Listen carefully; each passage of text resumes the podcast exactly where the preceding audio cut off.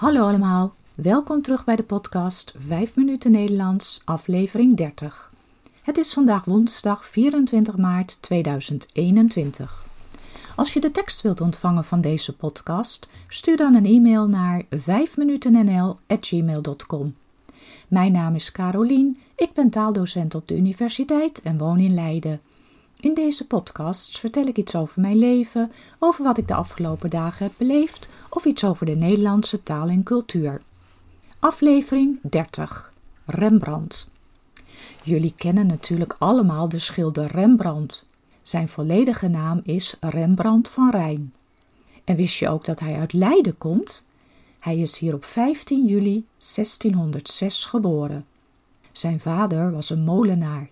De familie van Rijn had twee molens in Leiden.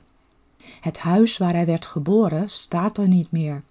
Op dezelfde plek zijn nieuwe huizen gebouwd, maar er is nog wel een gedenksteen en een pleintje met een standbeeld. Ik heb de foto's hiervan bij de tekst van deze podcast geplaatst.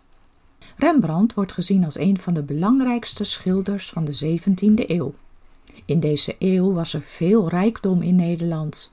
Nederland hoorde niet meer bij Spanje en was onafhankelijk. En omdat het aan zee ligt, waren er veel mogelijkheden om handel te drijven met andere landen. Hierdoor ontstond een bloeiende periode, ook wel de Gouden Eeuw genaamd. In deze tijd groeide Rembrandt op.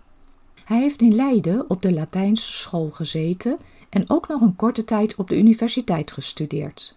Maar hij wilde al vanaf jongst af aan kunstenaar worden en is toen in de leer gegaan bij andere schilders, zoals Pieter Lastman. Hij kreeg al snel zelf opdrachten en verdiende goed. In 1634 trouwde hij en hij ging met zijn vrouw Saskia wonen aan de rand van Amsterdam in een mooi en duur huis. Dit huis is nu een museum, het Rembrandthuis. Hij kreeg met Saskia vier kinderen. Drie hiervan zijn heel jong gestorven. Eén van de kinderen, Titus, bleef leven. Rembrandt heeft meer dan 300 schilderijen gemaakt. Soms deed hij wel drie jaar over het maken van een schilderij. Vaak schilderde hij mensen met mooie kleding en sieraden. Zijn beroemdste schilderij is De Nachtwacht, dat nu in het Rijksmuseum in Amsterdam te bewonderen is. Hij schilderde dit groepsportret met grote levendigheid en actie, wat in die tijd heel bijzonder was. Rembrandt schilderde ook veel portretten. Er waren in die tijd natuurlijk nog geen foto's en beroemde mensen lieten zich graag schilderen om zo een afbeelding van zichzelf te hebben. Hij maakte ook veel zelfportretten. Hierdoor weten wij hoe Rembrandt eruit heeft gezien. Heel belangrijk in zijn stijl van schilderen is de techniek van licht en donker. Als je naar zijn schilderijen kijkt, lijkt het net alsof er echt licht op schijnt, in plaats van dat het verf is. In 1642 stierf zijn vrouw Saskia. Hun zoontje Titus was toen nog geen jaar oud. Hendrikje Stoffels kwam als huishoudster bij Rembrandt wonen. Ze is er tot haar dood blijven wonen. Er zijn meerdere schilderijen waarop Saskia en Hendrikje staan afgebeeld, al weten we het niet 100% zeker dat zij het zijn. Rembrandt ging in die tijd steeds minder schilderen en kwam in de financiële problemen. Hij ging ook vaker met dikke penselen schilderen. De mensen vonden dit niet mooi. Ze wilden liever precieze schilderijen die net echt leken. Hierdoor kreeg hij minder opdrachten.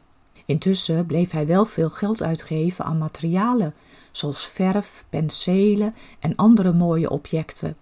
Hij heeft dan ook nooit meegemaakt dat hij beroemd was. Op 63-jarige leeftijd maakte hij zijn allerlaatste schilderij en stierf in Amsterdam. En nu zijn zijn schilderijen miljoenen waard. Dit was het weer voor vandaag. Veel dank voor het luisteren. Ik wens jullie een heel fijne dag en tot volgende week. Dag!